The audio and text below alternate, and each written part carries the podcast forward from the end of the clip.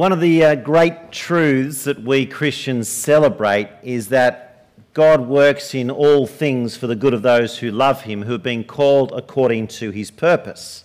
That He uses all circumstances to conform us into the image of His Son, our Lord Jesus. We Christians love this. We love this truth and we hold on to it dearly.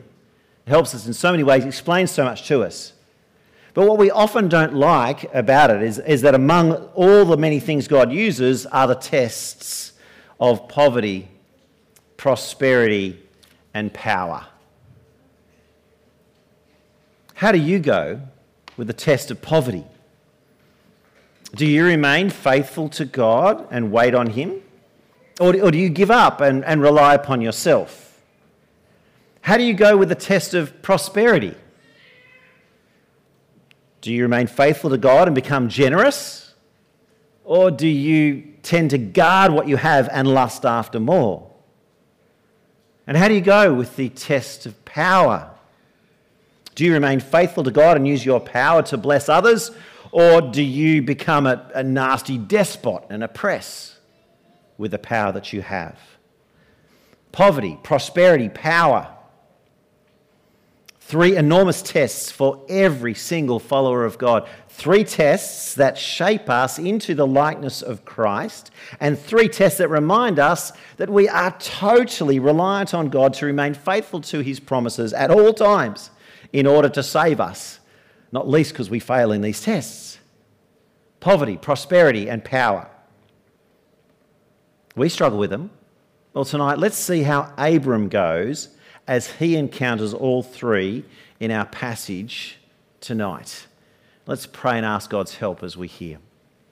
Our Father, we thank you that you are the God who speaks. Help us to be your people who listen. We would hear you tonight through your word, that we would understand, that you would instruct us and help us as we seek to follow you as your faithful people today. And we ask this in Jesus' name. Amen. Helen's going to come forward and read that for us. You'll find it on page 9 on those Bibles in front of you. Remember to follow along, page 9 on those black Bibles. You'll find an outline printed in your bulletin to follow as well. And for those of you under 18, you know what that means. I got chocolate for you. Thanks, Helen. It's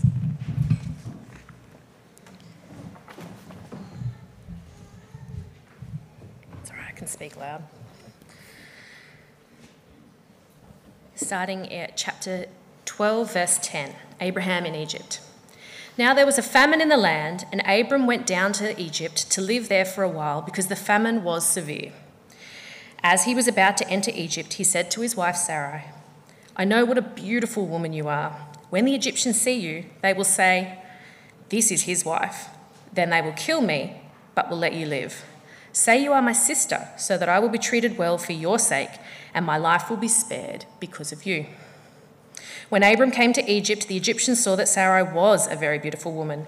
And when Pharaoh's officials saw her, they praised her to Pharaoh, and she was taken to his palace. He treated Abram well for her sake, and Abram acquired sheep and cattle, male and female donkeys, male and female servants, and camels. But the Lord inflicted serious diseases on Pharaoh and his household because of Abram's wife Sarai. So Pharaoh summoned Abram. What have you done to me? He said. Why didn't you tell me she was your wife? Why did you say she is my sister, so that I took her to be my wife? Now then, here is your wife. Take her and go. Then Pharaoh gave orders about Abram to his men, and they sent him on his way with his wife and everything he had. So Abram went from, up from Egypt to the Negev with his wife and everything he had, and Lot went with him. Abram had become very wealthy in livestock and in silver and gold. From the Negev, he went to the place, from place to place, until he came to Bethel, to the place between Bethel and Ai, where his tent had been earlier, and when he had built his first altar. There Abram called on the name of the Lord. Now Lot, who was moving about with Abram, also had flocks and herds and tents, but the land could not support them while they were stayed together for their possessions were so great that they were not able to stay together. And quarrelling arose between Abram's herdsmen and Lot's. The Canaanites and the Perizzites were also living in the land at that time. So Abram said to Lot, Let's not have any quarrelling between you and me, or between your herdsmen and mine, for we are close relatives. Is not the whole land before you? Let's part company. If you go to the left, I'll go to the right. If you go to the right, I'll go to the left. Lot looked around and saw that the whole plain of Jordan towards Zoar was well watered, like the garden of the Lord, like the land of Egypt. This was before the Lord had destroyed Sodom and Gomorrah. So Lot chose for himself the whole plain of the, of the Jordan and set out towards the east. The two men parted company. Abram lived in the land of Canaan, while Lot lived in the cities of the plain and pitched his tents near Sodom. Now the people of Sodom were wicked and were sinning greatly against the Lord. The Lord said to Abram after Lot had parted from him, Look around from where you are, to the north and to the south, to the east and the west. All the land that you see I will give you and your offspring forever. I will make your offspring like the dust of the earth, so that if anyone could count the dust, then your offspring could be counted. Go, walk through the length and breadth of the land, for I am giving it to you. So Abram went to live near the great trees of Mamre at Hebron, where he pitched his tents. There he built an altar to the Lord. This is the word of the Lord. Thanks be to God. We will come back to chapter 14 along our way. But uh, in the meantime, who was outraged by Abram's behaviour in his visit to Egypt? Yeah, me too. I, and rightly so. Yes, it's a test of poverty, but, you know, in trying to overcome this test, he becomes a slimy, lying, two faced, self loving scoundrel. Is, is that too harsh? Maybe I should be harsher. Uh, the promised land was in famine. Yes, it was. That's scary. And Abram feared for his life. Yes, he did. But rather than calling on the name of the Lord to provide for him, as the Lord had promised he would, well, Abram took matters into his own hands. And as a cunning man by nature, he, well, not only worked out how to survive the famine, but he also devised a method to get rich deceptively from the only asset he had that the rich Egyptians would admire. That's what the whole say you are my sister thing was all about. Indeed, Sarai was his half sister. That was no lie, that was, it was true. Uh, but concealing they were also husband and wife, well, now we're moving into lies, right? And he did that so that they could trade on her beauty and singleness in order to stay safe and benefit from Egypt. So, th- this trick would work or could work because in the ancient Near East, if the father of the woman was dead, then the brother would act as her chaperone and negotiate the bride price on her behalf for anyone who wanted to marry her. And so, in this long journey down to Egypt, the Egyptians would marvel at the beauty of Sarai, because she was indeed beautiful, and they would make Abram rich in order to convince him to let someone marry her. And he was in his rights to accept all such gifts and still refuse a wedding. And meanwhile, all this travel and negotiation could take many months, which would allow time for the famine to finish and up in the north and they could, you know, leave Egypt, having survived, maybe even become a little bit richer from the negotiations. Now, Sarah appears to readily agree with the plan, but then the whole deal backfired. When, along with giving Abram sheep and cattle and male and female donkeys and med servants and maid servants and camels to try and convince him, Pharaoh then used his executive power and claimed Sarai for his harem. Ba-ba. Major problem. That's not supposed to be the way these things work out. It wasn't part of their plan. Their deceit has now got them into all kinds of trouble, into a bind that only a miracle of God could save them from. And because God is faithful to his promises, he came to the rescue. Pharaoh and his household were immediately afflicted with some kind of pox and uninfected Sarah is obviously the reason. She gets interrogated, their lies are uncovered, and Pharaoh's fear for his life and his nation meant, well, they're just safely deported out of Egypt with everything they had. So Abram left Egypt a much richer man than when he came in. So perhaps we could say that the trickery worked well. You know, well done, you. His poverty was overcome and they were safe. But as we read on, we'll see that the wealth of Egypt now became a serious noose around his neck. Not just in the coming chapter, but but especially in the 25 years of difficulty that will now be created between Sarai and Hagar, her Egyptian maidservant. Uh, worse again, as a missionary carrying the promises of God into a foreign nation, Abram had failed absolutely miserably. Remember what it said back there in chapter 12? He was supposed to bring God's blessings to the nations, not God's curse. God had said, what did he say there, chapter 12? That all peoples on earth will be blessed through you, all nations. Instead, Abram became a curse on Egypt, and they deported him for his appalling behaviour amongst them. Does that ever happen today where Christians behave badly and all the world goes out of here? Of course they do. See, in forgetting God, and relying on his own dog cunning to avoid poverty, he and Sarai and now the name of God become a curse to the Egyptians. And all of that plays out. An entire nation now rejects all of this because of Abram's lack of trust in God, doubting that God would be faithful to his promises. It's not that he stopped believing in God, we can see that by what happens next. It's, it's just that when poverty struck, he forgot how great God is, and he chose to rely on himself instead.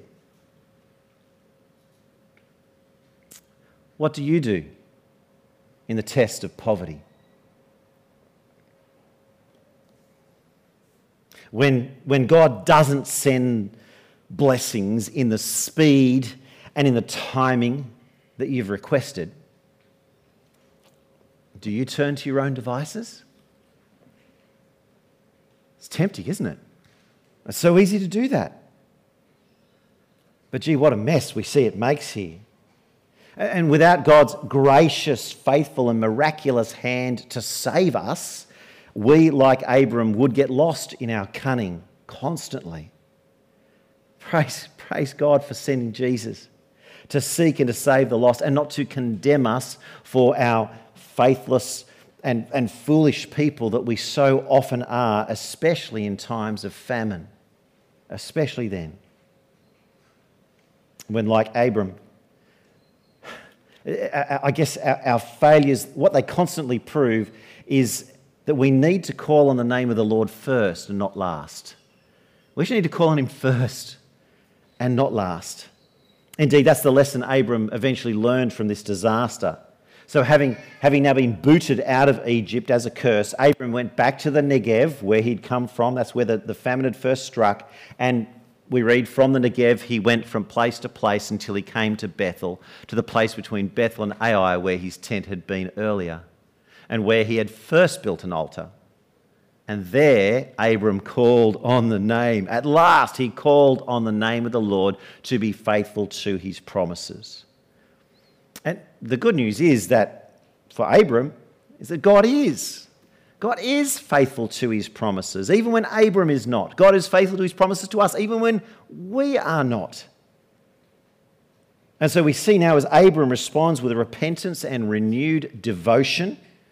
Well, I guess as we, we keep going in the Bible, we can now breathe a sigh of relief. The plan of salvation is back on track. He's back in the promised land. Things are right between him and God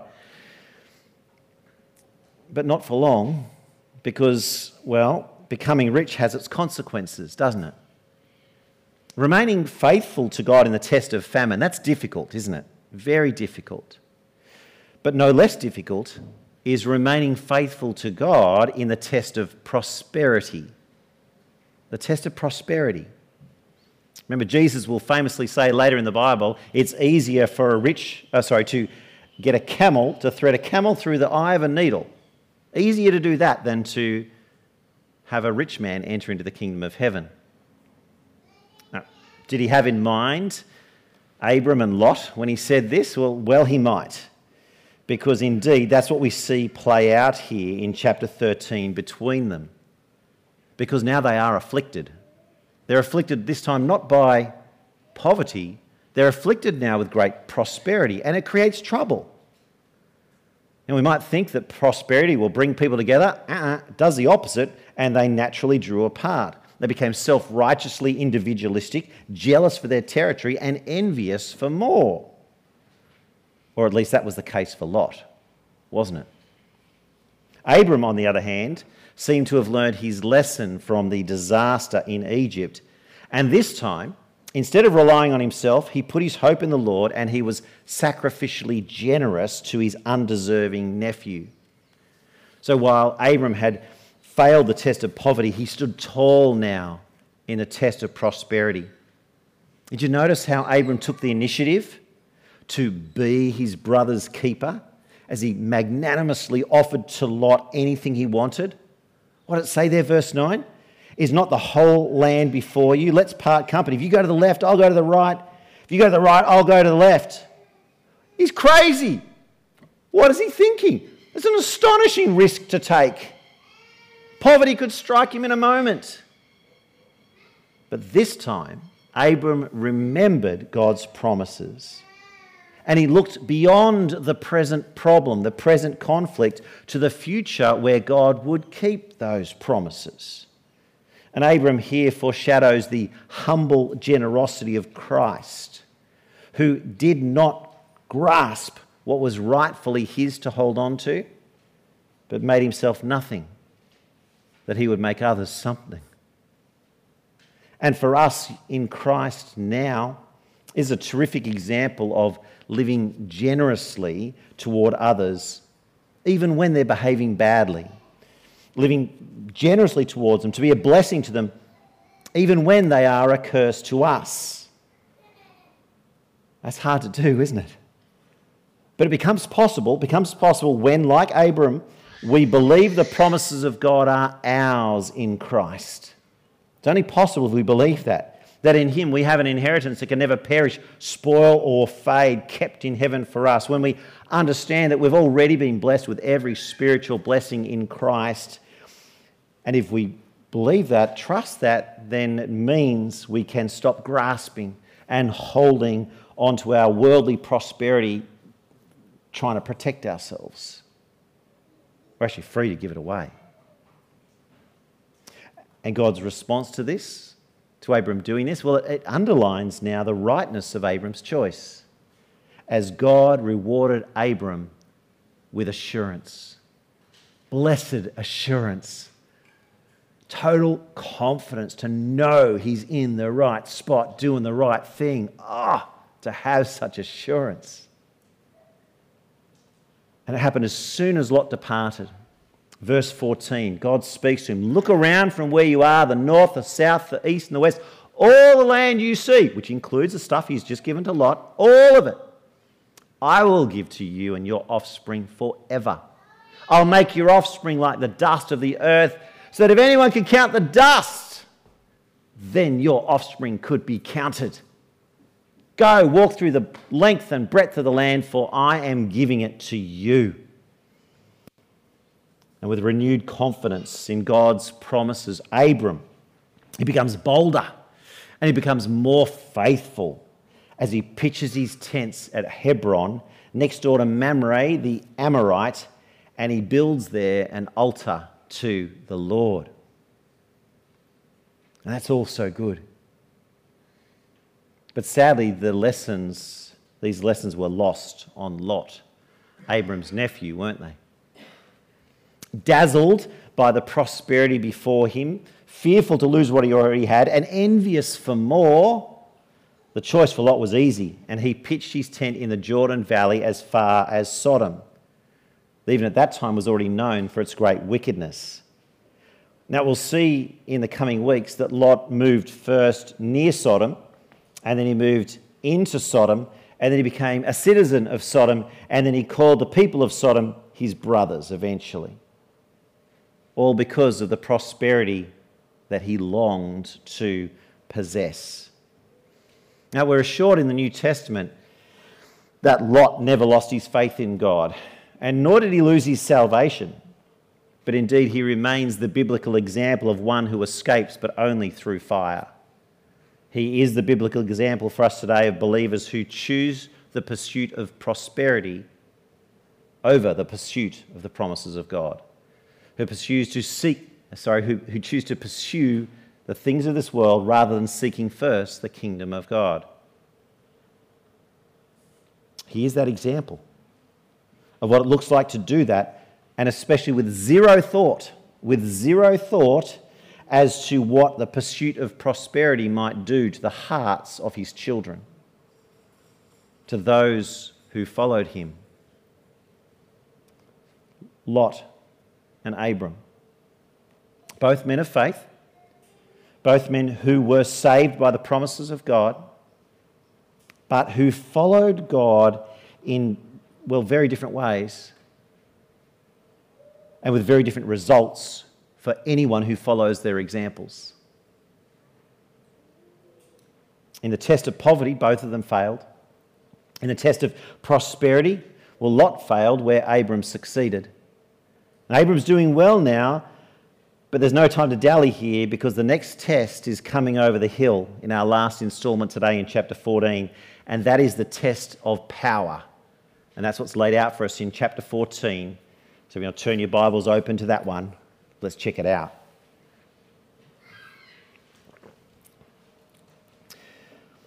Now, I didn't have Helen read this out earlier because of the strangeness of the many names and the people and places that can distract us from grasping the point. Uh, but we're not going to skip it, and we mustn't skip it because this test of power here involves the most amazing rescue. This is mind boggling stuff. It beggars belief. This was World War 2000 BC. This was World War 2000 BC involving 15 separate nations when a willing coalition of four kings took on and defeated the five axis of evil kings in the valley of Siddim. Thanks, Abby. Next slide, please. They're defeating six other nations and kings along the way. And as overwhelming as all this is, in this test of power, go back one, sorry. That's it. That's where we are. In this test of power, we witness the amazing growth in Abram's trust in God's promises and how trusting God led Abram to save and bless thousands of people that he did not fall to fear in the test of power, but nor did he lose his integrity to power and become a despot. This is mind boggling stuff as this plays out. So, scan your eyes down that chapter in the Bible in front of you. You're going to see a truckload of different names and places. Uh, but watch the screen over here, and I'm just going to, I'll, show you how this plays out. And go back later and check and make sure it matches, but uh, this is how it plays out. So, first of all, big bad Chedorlaomer of Elam over here started the campaign after the five kings who lived in the valley of Siddim over here wanted to stop paying their taxes. So Chedorlaomer of Iran, that's where we are in the world, grabs his mate Amraphel of Iraq. He picks up Arioch and Tidal from Turkey and Syria, and then the four of them, with their armies, head south. One by one, they now defeat all six nations and territories on the east side of the Jordan. And that's from Lake Galilee all the way down, all the way down, in fact, all the way down south to the Red Sea. And then they hook back up again, north once more, through Kadesh Barnea and Tamar. And in doing this, they trap the five kings of Siddim and cut off all their potential allies. This is military strategy. It's just spectacular if you're into that kind of thing. Maybe I am, obviously. Uh, now, the kings of Siddim, meanwhile, well, they line up for battle with their troops and then they run for their lives, and hundreds who couldn't outrun them to the hills, well, they chose death in the tar pits of the Salt Valley rather than to fall upon the swords of the four kings taking their vengeance. And those four kings, now having done their grisly work, well, they collect the plunder, including Lot and his family who live in Sodom. They collect all the plunder of Sodom and triumphantly start heading back north again, heading for home, this time on the west side of the Jordan River. Now, by the time a survivor gets the news to Abram, who's near Hebron over here, they, well, they're well away. But in response, Abram grabs his three mates who live nearby, come on, Aner and Eshcol and Mamre. We got a job to do, fellas. And then he picks up the, his little posse of 318 crack commandos born in his own household who he's trained for battle. Not bad to have 380 blokes who are ready to take on a sword in your house, right? Together, they set off in hot pursuit. Now, they are chasing the war hardened, successful armies of four kings, mind you. Yet Abram risked everything to seek and save his lost nephew. Travelling hard, they catch up to them in the far northern end of the promised land up here near Dan.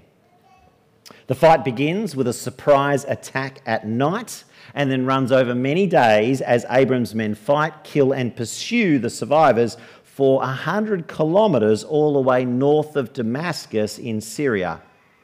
And they win. Woohoo!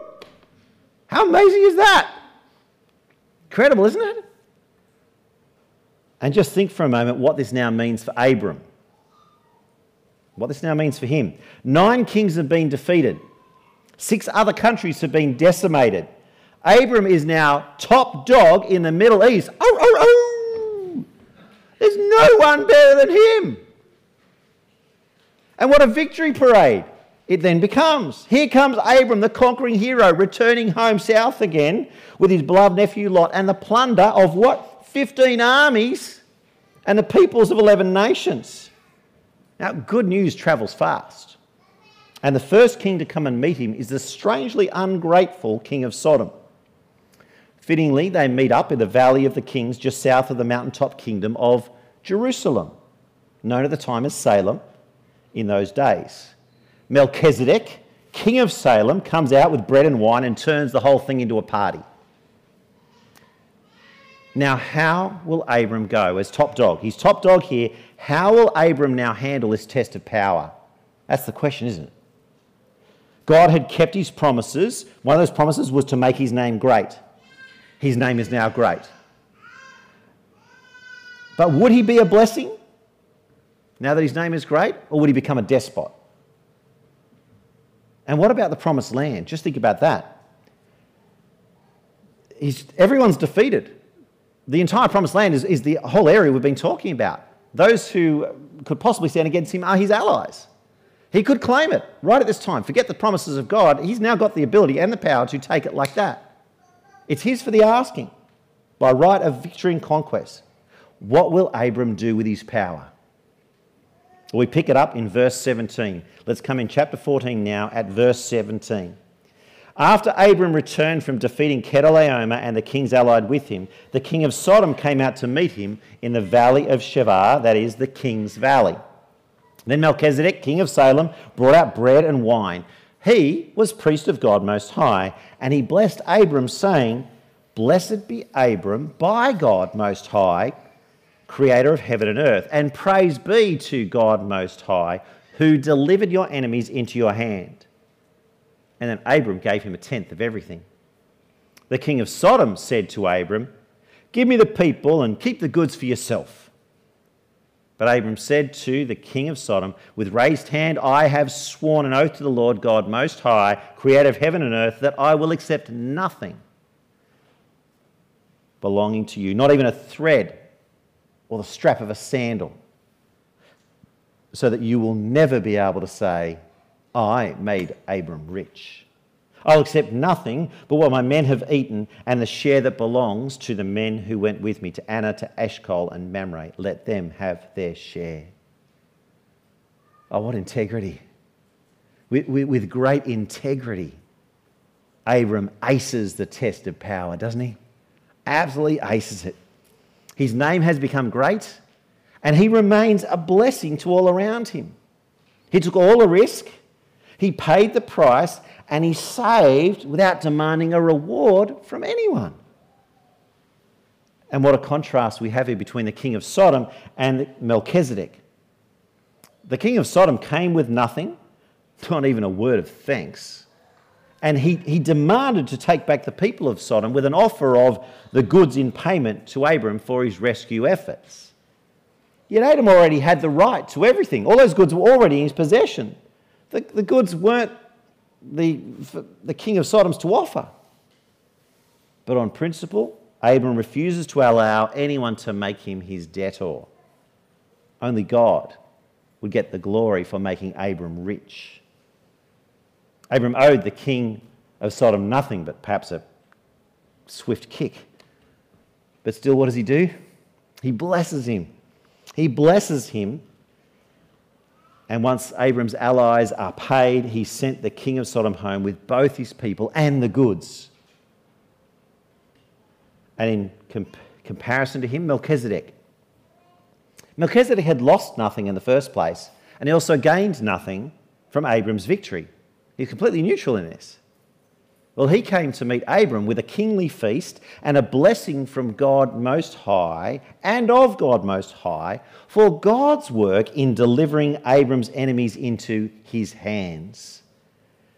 And these two look at each other, and this is an Anne of Green Gables moment. Kindred spirits. Here they are. See, Abram recognizes in Melchizedek a fellow believer. And you can tell he's a fellow believer because he attributes all the power and the glory to God and not himself, not to Abram. He attributes it all to God.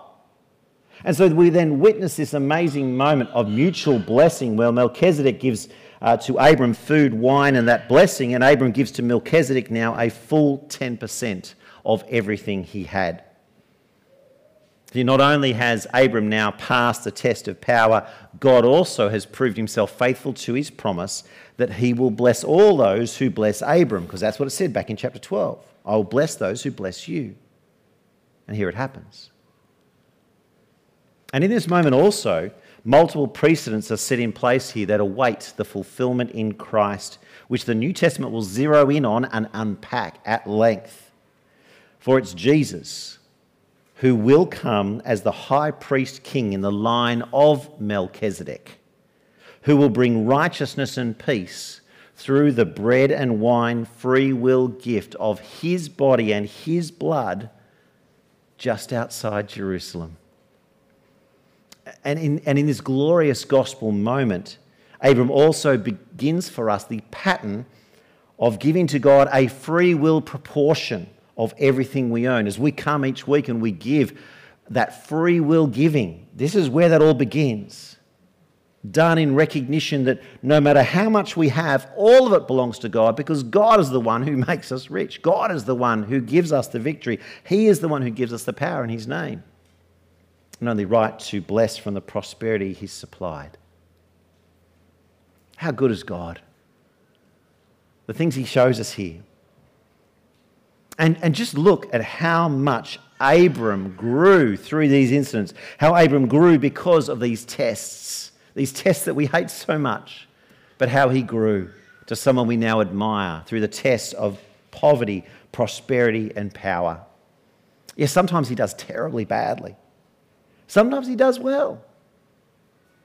And yet, even in his inconsistency, all the time, God is consistently faithful and present to mature and to improve Abram through all circumstances, using all things to shape him in the likeness of Christ. Because utterly consistent all along the way. Utterly consistent all the way, God is faithful to his promises. And that's why, along with Melchizedek, we can say, Praise be to God Most High. Amen.